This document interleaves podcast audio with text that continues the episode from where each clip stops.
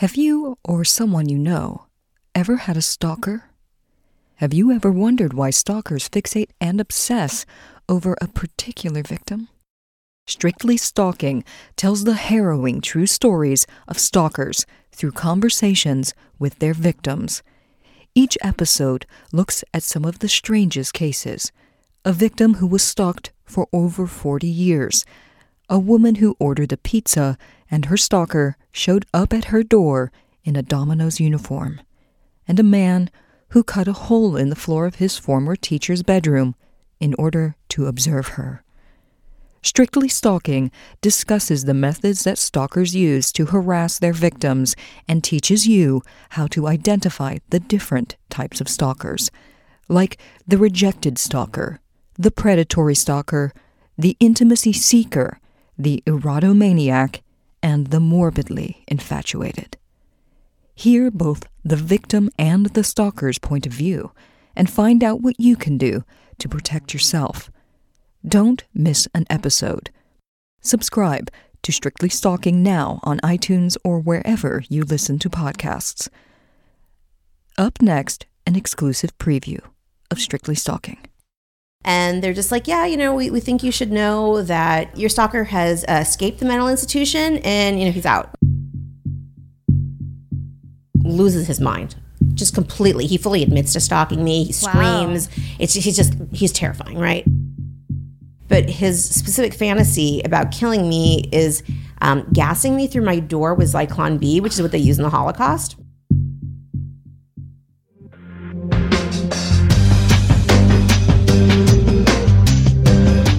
Lenora Claire has been stalked since 2011 on that fateful day when Cloud Star Chaser, aka Justin Scott Massler, told her he was going to stalk her after finding her online and showing up at her art gallery opening. After years of torment, she made it her mission to take him down, becoming known as the Erin Brockovich of stalking, taking things into her own hands to put her stalker away and become a victim's rights advocate. I'm Jamie Beebe. And I'm Jake Deptula. On today's episode of Strictly Stalking, we will bring you Lenora Claire, who has been stalked for many years by a man named Star Cloud Chaser. So, my story begins back in 2011. I work in reality television now. I'm a casting director, so we have that yes, in common. Yes, we right? do. Um, but back in 2011, I was opening up art galleries, and I had sort of. I, am from Los Angeles, so I've had already by this point a really fun career and done a lot of interesting things. And I was getting a lot of press, and I don't say that because I'm tooting my own horn. It's actually relevant to the story. um, so I had opened up an art gallery, and the LA Weekly had made me one of the people of the year, which was like a really nice honor. It's That's my pretty hometown. awesome. Yeah, it was super yeah. And what ended up happening was um, my stalker, uh, whose birth name was Justin Massler, legally changed to Cloud Star Chaser, had already had a long history of stalking Ivanka Trump. And we're talking about multiple arrests for this, as well as other people, whether you call him Justin or Cloud Star Chaser, had uh, already had this sort of, you know, it's my understanding that he comes from a very wealthy, privileged family. He went to Exeter. He had nothing but the best education. He was a very mm-hmm. bright individual.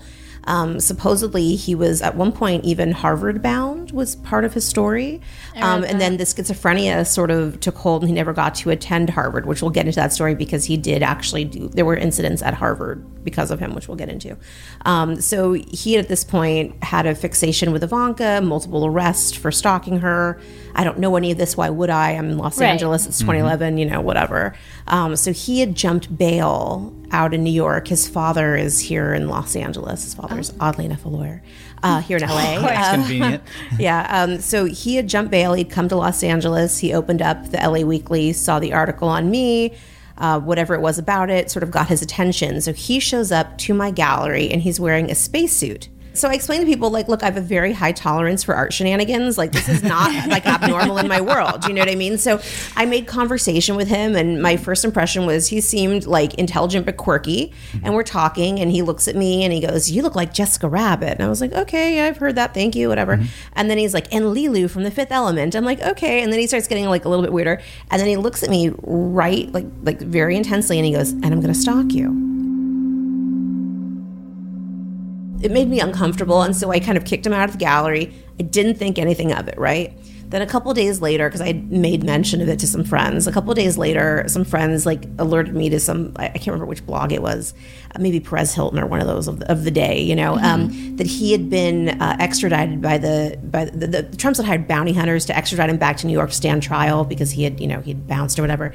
And so now he was at Rikers Island and he started sending letters to my gallery, just these sort of, they started with, you know, these very like long schizophrenic rambling. It's just they're right. nonsensical, just sort of like. And I, you know, I was I started saving them. Like even at that point, I had the wherewithal to be like, oh, okay, I should probably like, you know, uh, they're not scary yet, but this is definitely weird. Right. I'll just like put Stack them. up your evidence. Right, exactly. And like the thing is with him, and we know of at least forty people that have restraining orders against him. All men, women uh, some you know conventionally attractive some like there's no pattern you know what i mean like right. i don't believe at least with this individual now the thing is you know with these offenders sometimes there are triggers you know but with this individual it's like it wasn't i i, I mean well we can get once we get deeper into the story um i like he's very fixated with big boobs.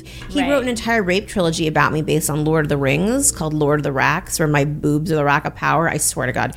But you're just like, what is this? Like he's I mean, the thing is he he blends because he's got he's like he's obviously an intelligent person who's yeah. also very ill. So you have this like hybrid. Plus, he's obsessed with pop culture. So he'll like weave in Kanye or whoever, like whatever right. he's like wow. into at the moment. And so you're like, okay, there's like Kanye lyrics and Lord of the Rings and this crazy rape wow. trilogy about me. I don't know. It's like very. So then the police were like, well, you know, you don't know where he is. So I was like, okay, you know what? he sends me emails every day. I'm going to learn to track his IP. So that's exactly what I did. I, I, just Googled, I figured out how to do that. And so at this point in my life, I was li- literally living because he comes from a wealthy family and he got a million dollars when he turned 18. So he's oh. never worked a day in his life. Oh, wow. So add that to it. Trust fund. Yeah. So he's, and, you know, he gets money somehow. Um, so he would just like bounce around the country. So I would check his IP because he would then send me these threats every single day. And I would check the IP and I would know just sort of like the vague area that he was in. And I go, okay, he's like in Hawaii. Sometimes he's in Hawaii. I'm like, how is he vacationing? Like, how nice, wonderful.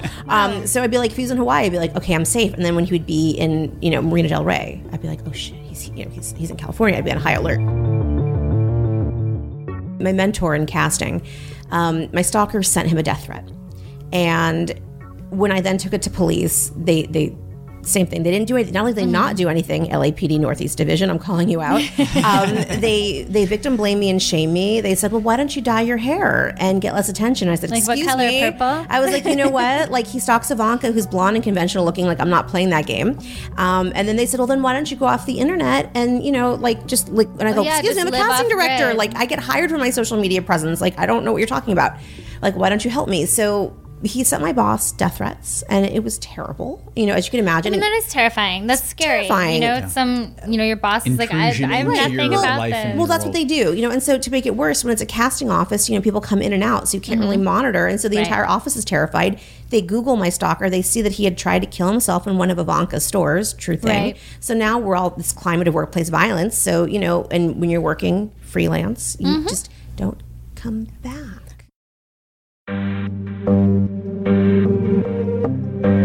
To find out what happens next and listen to more Strictly Stalking, subscribe and listen on Apple Podcasts, Spotify, or wherever you listen to podcasts.